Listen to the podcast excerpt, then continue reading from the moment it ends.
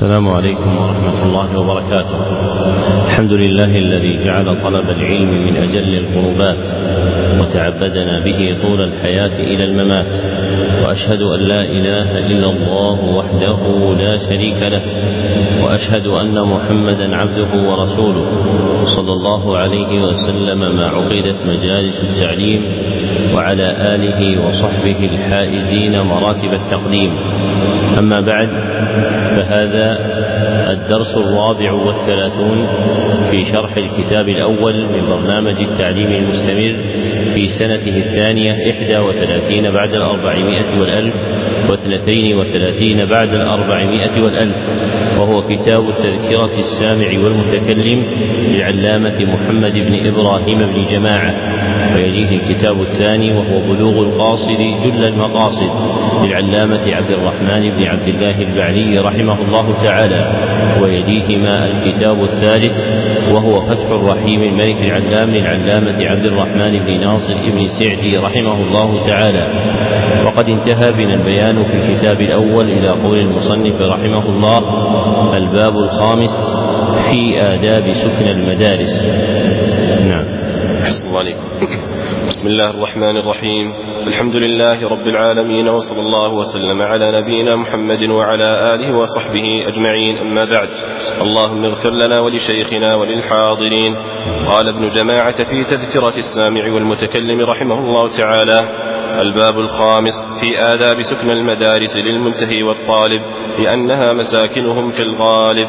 نوه المصنف رحمه الله تعالى في مبتدأ كتابه أنه يصيره خمسة أبواب أحدها في فضل العلم والعلماء وثانيها في آداب العالم وثالثها في آداب المتعلم ورابعها في الآداب المتعلقة بالكتاب. وهذا أوان ختم هذه الأبواب بخامسها وهو باب في آداب سكن المدارس. ومن محاسن هذا الكتاب اشتماله على هذه النبذة المبينة للأدب اللازم للطالب إذا كان ساكنا في مدرسة من المدارس لأن العلم كما سبق لا ينال إلا بالأدب. ولأدب العلم منازل منها أماكن سكناه. وكان الحال فيما سبق. وكانت الحال فيما سبق وجود مدارس وقفية يكون فيها معلمون يلقنون طلبة العلم ويسكن فيها الطلبة ولا تزال بقاياها في العالم الإسلامي. ثم طورت هذه المدارس حتى آلت إلى نظام مقنن معروف بالنظام التعليمي العام في الحكومات الإسلامية اليوم لكن ذلك لا يلغي أهمية المدارس الخيرية الوقفية فإن المدارس الخيرية الوقفية هي التي حفظ بها العلم قرونا متطاولة ولا زالت كثير من هذه المدارس باقية, باقية إلى اليوم وفي بعض البلاد الإسلامية مدارس يرجع تاريخها إلى مئات السنين. بل ربما يبلغ ألف سنة كالجامع الأزهري وجامع القرويين وجامع الزيتونة وغيرها من المدارس العظيمة. وإنما ذكر المصنف رحمه الله تعالى هذا الأدب ختما لأن الطالب كما سبق لا ينفك عن سكن يتخذه والغالب أنه يكون في مدرسته التي يسكن فيها. ووجود المدارس من أهم الأمور التي تعين على تحصيل العلم فلا ينبغي أن يغفل أهل الجدة والسعة من تجار المسلمين عن إيجاد مدارس وقفية تعلم فيها العلوم الشرعية. ويتأكد هذا في زماننا اليوم لأن كثيرا من البلاد الإسلامية فرطت حكوماتها في تعليم الدين الإسلامي وأحكامه وشرائعه فلا سبيل إلى حفظ الدين في تلك البلاد إلا بإيجاد مدارس خيرية يستفيد منها الطلبة إذا أقاموا فيها وتلقوا عن شيوخ العلم فيها. ومن جوامع الكلم المشهورة عمن سبق ولا يعرف قائله قول غير واحد آلة تحصيل العلم شيخ فتاح. وكتب صحاح ومداومة وإلحاح. آلة تحصيل العلم شيخ فتاح. وكتب صحاح ومداومة وإلحاح. ولما ذكره العلامة المنجور في فهرسه قال وزاد بعض الأذكياء من أصحابنا وقدر فواح. ثم قال وينبغي أن يزاد فيه وألا يكون من الأقحاح أي أهل الجفاء. وينبغي ألا يكون من الأقحاح أي أهل الجفاء. وأقول وينبغي أن يزاد فيه ومدارس فساح ومدارس فساح أي مدارس واسعة. فهذه الجمل المتفرقة تجمع آلة تحصيل العلم. فآلة تحصيل العلم ترجع إلى كتب صحاح وشيخ فتاح ومداومة وإلحاح وقدر فواح وألا يكون الطالب من الأقحاح ومدارس فساح. كم واحدة؟ ستة. الأولى شيخ فتاح. يعني يفتح لك المعارف والعلوم والإشارة بالفتح تنبيه إلى أن من كان من أهل العلم علم تسديده وتوفيقه فهو أولى بالانتفاع منه والثاني كتب يعني إيش؟ تجمع معنيين أحدهما أن تكون كتبا معتمدة والثاني أن تكون تلك النسخ التي تقرأ منها هي نسخ صحيحة وليست نسخا مرقعة. والثالث مداومة وإلحاح يعني دو طوال طلب وصبر عليه. والرابع قدر فواح يعني يعني سعة وغنى. قدر فواح إشارة الطعام يعني السعة والغنى الغنى والجدة أن يجد ما أن يجد الطالب ما يتقوت به. والخامس أن لا يكون من الأقحاح يعني أهل الجفاء. وأما قولهم عرب أقحاح أو عرب قحاح يعني خالصي النسب. والسادس مدارس فساح يعني مدارس واسعة. تكون موقوفة على طلبة العلم يسكن فيها الطالب ويكون فيها شيوخ معلمون لهؤلاء الطلبة. هذه المعاني الستة حاولوا أن أن تنظموها. وعندكم إلى إن شاء الله تعالى إلى الدرس الدرس الأول من القسم الثاني من الفصل الدراسي القادم. يعني هذا الدرس سيكون آخر درس الآن. الأربعاء القادم عندنا عندنا برنامج اليوم الواحد يوم الأربعاء الفجر العصر العشاء. إذا بدأنا إن شاء الله تعالى بعد إجازة منتصف الفصل الدراسي الثاني تحرصوا على أن أن تحضروا نظما لهذه الأشياء لمن استطاع منكم كي تعودوا النظم. وأفضل نظم ستكون له جائزة. هذه الثلاثة الأولى ذكرها جماعة من أهل العلم. ثم بعد ذلك زاد من القدر الفواح من زاد بعض الأذكياء من أصحاب المنجور. المنجور هذا من علماء المغرب. أحمد بن علي المنجور من علماء المغرب. وبعد ذلك الأمر الخامس أن لا يكون من الأقحاح من زاده. المنجور نفسه. ثم زدت بعد ذلك المدارس الفساح. نعم. أحسن الله عليك هو أحد عشر نوعا. الأول أن ينتخب لنفسه من المدارس بقدر الإمكان ما كان واقفه أقرب إلى الورع وأبعد عن البدع. بحيث يغلب على ظنه أن المدرسة ووقفها من جهة حلال وأن معلومها إن تناوله من طيب المال لأن الحاجة إلى الاحتياط في المسكن كالحاجة إليه في المأكل والملبس وغيره.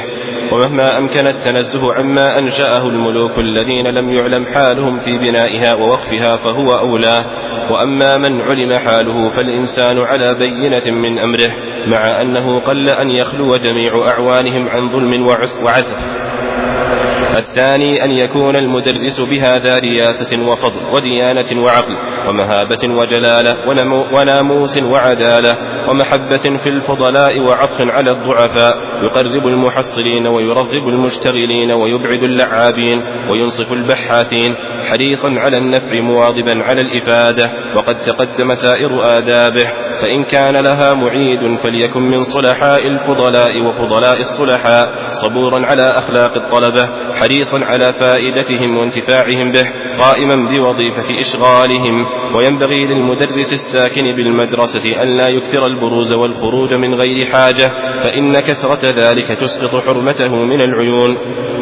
ويواظب على الصلاة في الجماعة فيها ليقتدي به أهلها ويتعودوا ذلك وينبغي أن يجلس كل يوم في وقت معين ليقابل معه الجماعة الذين يطالعون دروسه من كتبهم ويصححونها ويضبطون مشكل مشكلها ولغاتها واختلاف النسخ في بعض المواضع وأولاها بالصحة ليكونوا في مطالعتها على يقين فلا يضيع فكرهم ويتعب بالشك فيها سرهم وينبغي للمعيد بالمدرسة أن يقدم إشغال أهلها على غيرهم في الوقت المعتاد أو المشروط إن كان يتناول معلوم الإعادة لأنه متعين عليه ما دام معيدا وإشغال غيرهم نفل أو فرض كفاية وأن يعلم المدرس أو الناظر بمن يرجى فلاحه ليزاد ما يستعين به ويشرح صدره وأن يطالبهم بعرض محفوظاتهم إن لم يعين لذلك غيره ويعيد لهم ما توقف فهمه عليهم من دروس المدرس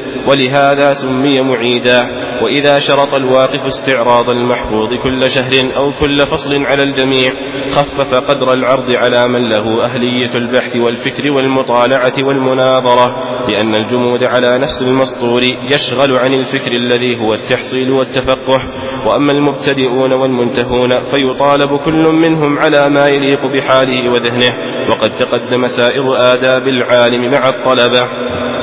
الثالث أن يتعرف بشروطها ليقوم بحقوقها ومهما أمكنه التنزه عن معلوم المدارس فهو أولى لا سيما في المدارس التي ضيق في شروطها وشدد في وظائفها كما قد بلي أكثر فقهاء الزمان به. نسأل الله الغنى عنه بمنه وكرمه في خير وعافية. فإن كان تحصيله البلغة يضيع زمانه ويعطله عن تمام الاشتغال أو لم تكن له حرفة أخرى تحصل بلغته وبلغة عياله فلا بأس بالاستعانة بذلك بنية التفرغ لأخذ العلم ونفع الناس به لكن يتحرى القيام بجميع شروطها ويحاسب نفسه على ذلك ولا يجد في نفسه إذا طلب منه أو وبخ عليه. بل يعد ذلك نعمة من الله تعالى ويشكره عليه إذ وفق له من يكلفه القيام بما يخلصه من ربقة الحرام والإثم واللبيب من كان ذا همة عالية ونفس سامية. ذكر المصنف رحمه الله تعالى أن الآداب المتعلقة بالسكنى في المدارس تنتظم في أحد عشر نوعا. واستفتح رحمه الله تعالى عدها بذكر أولها قائلا أن ينتخب لنفسه من المدارس بقدر الإمكان ما كان واقفه أقرب إلى الورع وأبعد عن البدع فإن من مضى كانوا يقفون مدارس تجعل لها موارد ينتفع بها طلاب العلم وينتصب فيها مدرسون يتناولون من ريع الوقف ما يكون بلغة لهم. ومن أراد طلب العلم فينبغي له أن ينتخب من تلك المدارس بقدر الإمكان ما كان وقفه أقرب إلى الورع وأبعد عن البدع لأن ذلك أصفى في حال تلك المدرسة قياما وإفادة وانتفاعا فإنه إذا غلب على ظن المتعلم أن واقفها وقفها من جهة حلال وأن معلومها إن تناوله من طيب من طيب المال فقد جاء بما ينبغي فعله من الاحتياط في المسكن فإن الإنسان مأمور بأن يحتاط متنزها من الحرام في مسكنه كما أنه مأمور بذلك في ملبسه ومأكله. ثم ذكر أنه إذا أمكن التنزه عما أنشأه الملوك من المدارس الوقفية الذين لم يعلم حالهم في بنائها ووقفها فهو أولى لأن الملوك لا يخلصون غالبا من مواقعة حرام في أموالهم. وأمرهم كما ذكر أبو العباس ابن تيمية الحفيد في السياسة الشرعية إذ قال ملوك المسلمين لهم حسنات كثيرة وسيئات كثيرة. انتهى كلامه. ثم ذكر المصنف رحمه الله تعالى أن من علم حاله فالإنسان على بينة من أمره فذلك لا بأس بالانتفاع بمدرسة أوقفها فإذا غلب على ملك أو أمير أو وزير ما أوقف شيئا من هذه المدارس أن حاله حسنة فإذا استفاد الإنسان منها فذلك إن شاء الله تعالى مما لا مندوحة فذلك مما لا حرج فيه على العبد. وإن كان الأمر كما قال المصنف مع أنه قل أن يخلو جميع أعوانهم عن ظلم وعسف أي تعدي. ثم ذكر رحمه الله تعالى الأدب الثاني وهو أن يكون المدرس بها أي الموصوب للتدريس في تلك المدرسة الموقوفة فإن أصحاب الجاه والمال من الملوك والوزراء والأمراء والأغنياء كانوا يبنون مدارس وقفية فيجعلون فيها معلما يجري عليه شيء من معلوم الوقف وله سكن في تلك المدرسة فيتصدى لتعليم الناس فيها. فينبغي أن يكون المدرس بالمدرسة ذا رئاسة وفضل وديانة وعقل ومهابة وجلالة وناموس وعدالة ومحبة بالفضلاء أي جامعا للخصال الفاضلة الكاملة. والناموس اسم للحذق والفطنة ولا زال هو من العربي الباقي في لسان أهل هذه البلاد فإنهم يقولون فلان عنده ناموس يريدون بذلك عنده طيب أو كما يقولون رجولة والمراد بها الفطنة والحذق والمعرفة والذكاء. ومما ينبغي أن يكون عليه المدرس في المدرسة في معاملة الطلبة أن يقرب المحصلين أي المستفيدين ويرغب المشتغلين أي الدارسين ويبعد اللاعبين أي الذين يغلب عليهم اللعب وعدم المبالاة بالعلم. فإن اللعاب لا ينال علما. ومن شعر سحنون قوله لا ينال العلم بطال ولا كسل ولا ملول يألف اللعب. لا ينال العلم بطال ولا كسل ولا ملول يألف اللعب. ومما ينبغي أن يكون عليه في معاملة الطلبة أن ينصف الباحثين أي المراجعين له بالبحث في مسائل العلم التي يلقيها إليهم. حريصا على النفع مواظبا على الإفادة وتقدمت سائر آدابه فيما سلف في الباب الثاني من آداب العالم. ثم بين رحمه الله تعالى ما ينبغي أن يكون عليه المعيد لأن المدارس إما أن تشتمل على مدرس فقط وهو الذي يتصدى لتعليم الطلبة أو يكون فيها مدرس ومعيد والمعيد هو الذي يعيد للطلبة ما يحتاجونه من فهم ما يتلقونه عن المدرس بعد فراغه. فلو قدر أن المدرس جلس صبيحة ذلك اليوم في شرح باب الفاعل من الآجرامية فلما فرغ منه انصرف عنهم فإن المعيد ينتصب بعده. ليعرض عليه من شاء من الطلبة ما عسر عليه فهمه من الباب وربما أعاد لهم الباب كله إذا كان عويص الفهم عليهم فيكون في ذلك تأكيد للعلم. فإذا كانت المدرسة تشتمل على معيد فليكن من صلحاء الفضلاء وفضلاء الصلحاء. صبور على صبورا على أخلاق الطلبة حريصا على فائدتهم وانتفاعهم به قائما بوظيفة إشغالهم أي إشغالهم بالعلم. ثم قال وينبغي للمدرس الساكن بالمدرسة أن لا يكثر البروز والخروج من غير حاجة فإن كثرة ذلك تسقط حرمته من العيون لأن مخالطة الناس توهن مكانة وحرمة من يخالطهم دون حاجة داعية. والأصل أن يتحفظ الإنسان من مخالطة الناس فإن أنفاس الخلق دخان القلوب. قاله ابن القيم رحمه الله تعالى وإذا كان المرء يعرض نفسه لأنواع مختلفة من كلام الناس في خلطتهم فإن ذلك ربما أظلم دخانه بقلبه فكان مفسدا له. ودلائل الوحيين على مدح العزلة عن الناس وعدم مخالطتهم إلا فيما ينفعهم. وما عدا ذلك فإقبال المرء على نفسه وتشاغله بحاله وحرصه على نفعها أولى من إضاعة وقته مع كل مقبل ومدبر ومن جميل المباني في رسم هذه المعاني ما أنشده محمد بن أبي نصر الحميدي. تلميذ ابن حزم إذ قال لقاء الناس ليس يفيد شيئا.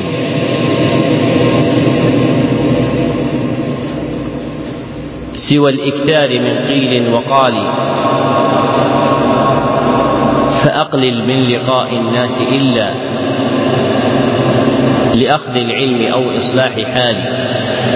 لقاء الناس ليس يفيد شيئا سوى الإكثار من قيل وقال فأقلل من لقاء الناس إلا لأخذ العلم أو إصلاح حال. ويروى الشطر الثاني من البيت الأول سوى الهذيان من قيل وقال. ثم ذكر من آداب المدرس أنه يواظب على الصلاة في الجماعة فيها أي في المدرسة ليقتدي به أهلها ويتعودوا ذلك إذ كانت هذه المدارس فيما سبق ملحقة بمساجد فشهوده الصلاة مع الجماعة تقوية لنفوس الطلبة وحظ لهم على امتثال أمر الله فيها. ثم ذكر أنه ينبغي أن يجلس كل يوم في وقت معين ليقابل معه الجماعة الذين يطالعون دروسه من كتبهم ويصححونها ويضبطون مشكلة مشكلها ولغاتها واختلاف النسخ في بعض المواضع وأولاها بالصحة ليكونوا في مطالعتها على يقين فلا يضيع فكرهم ويتعب بالشك فيها سرهم والسر المراد به مواطن نفوسهم. وهذه النصيحة العظيمة فيما ينبغي أن يكون عليه المدرس مما قل العمل به. فقد صار الناس يقرؤون الكتب دون عناية بتصحيحها وضبطها ولغاتها وبيان اختلافها في بعض المواضع وأولاها بالصحة. فيورث ذلك خللا في فهم مسائلها ومن مثله المشهورة ما وقع في بعض نسخ الواسطية في قول مصنفها رحمه الله تعالى لما ذكر كرامات الأولياء قال وهي في فرق الأمة والصواب وهي في قرون الأمة فحرفت إلى فرق الأمة وشرحها بعض الشراح على هذا الوجه أي أن الكرامة توجد عند كل فرقة من فرق الأمة واندرج في ذلك أهل البدعة والضلالة. ومعلوم أن حصول الكرامة موقوف على وجود الاستقامة وأعظم الاستقامة ملازمة السنة والجماعة. ولهذا نظائر في كتب أخرى ثم ذكر مما ينبغي للمعيد للمدرسة أن يقدم إشغال أهلها على غيرهم في الوقت المعتاد أو المشروط إن كان يتناول معلوم الإعادة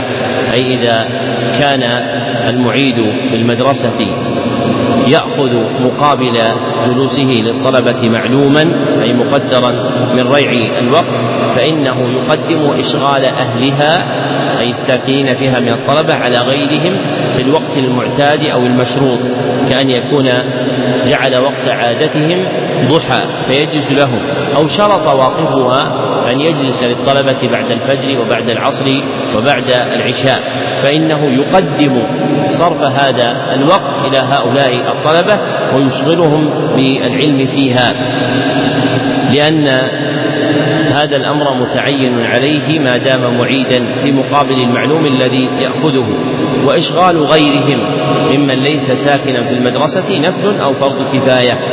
ثم قال وأن يعلم أي المعيد المدرس أو الناظر. والناظر هو القائم على الوقت. بمن يرجى فلاحه من الطلبة ليزاد ما يستعين به أي من عطية يعطاها مقابل دراسته ويشرح صدره أي ليشرح ذلك الأمر صدره. وكان بعض الواقفين رحمهم الله تعالى يجعلون معلوما من ريع الوقف للمعلم والمتعلم وبهذا حفظ العلم في كثير من البلاد الإسلامية. وقد كان الشيخ عبد الله بن محمد القرعاوي رحمه الله تعالى يذكر لهم يذكر لأصحابه أن واقف المدرسة الرحمانية وهو التاجر المحسن الكبير عطاء الرحمن الدهلوي كان يتردد على الطلبة ويخدمهم بكل شيء وكان يحضر لهم كل جمعة من يقوم على قص أظفار تقليم أظفارهم وقص شعورهم. فكتب الله عز وجل من البركة العامة لهذا الرجل الصالح عطاء الرحمن الدهلوي انتفاع كثيرين من المدرسة الرحمانية في مشارق الأرض ومغاربها فكثير من الطلبة تخرجوا في القرن الماضي من المدرسة الرحمانية بدهلي فنفعوا المسلمين. ومنهم في هذه البلاد الشيخ سعد بن حمد بن عتيق والشيخ علي بن ناصر أبو وادي والشيخ إسحاق بن عبد الرحمن بن حسن وغيرهم من أهل العلم الذين درسوا في تلك المدارس الوقفية في الرحمانية وغيرها من المدارس التي كانت في دهلي فكتب الله عز وجل على أيديهم خيرا كثيرا ونفعا كبيرا حفظوا به الدين وجزاؤهم على الله سبحانه وتعالى إنه لا يضيع أجر المحسنين. ثم ذكر بعد ذلك أن المعيد يطالب الطلبة الساكنين في المدرسة بعرض محفوظاتهم إن لم يعين لذلك غيره ويعيد لهم ما توقف فهمه عليهم من دروس المدرس ولهذا سمي معيدا. ثم ذكر أنه إذا شرط الواقف استعراض المحفوظ كل شهر أو كل فصل أي من فصول السنة الأربعة على الجميع خفف قدر العرض على من له أهلية البحث والفكر والمطالعة والمناظرة أي خفف القدر المطلوب منه عرضه في هذه المدة. فلو قدر أن إنسانا وقف مدرسة على القراءات وهذا موجود في القرون الماضية وكان المحفوظ المأمور به فيها هو الشاطبية. فيقدر على الطلبة أن يعرضوا كل فصل دراسي أربعمائة بيت منها. فإذا كل فصل سنوي من الفصول الأربعة أربعمائة بيت منها. ثم إذا فرغوا من هذه السنة أعادوه السنة التي تليها.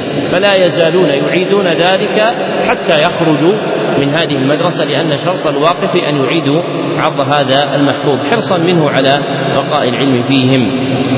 فنبه إلى أن المعيد ينبغي له أن يخفف قدر العرض على من له أهلية في البحث والفكر والمطالعة والمناظرة. فمن كان له ذكاء حاد وتطلع إلى الفهم فإنه يساعد بعدم إلزامه للوقوف مع المحفوظ كما يلزم غيره لأن المقصود من الحفظ هو بقاء صورة العلم في النفس فهو وسيلة لتحصيل هذا الغرض. وإذا كان من المقدر أن بعض الناس يوجد عنده فهم قوي مع تخلف الحفظ يسيرا فلا ينبغي أن يشدد عليه لئلا يضيع عليه الأهم وهو تحصيل العلم.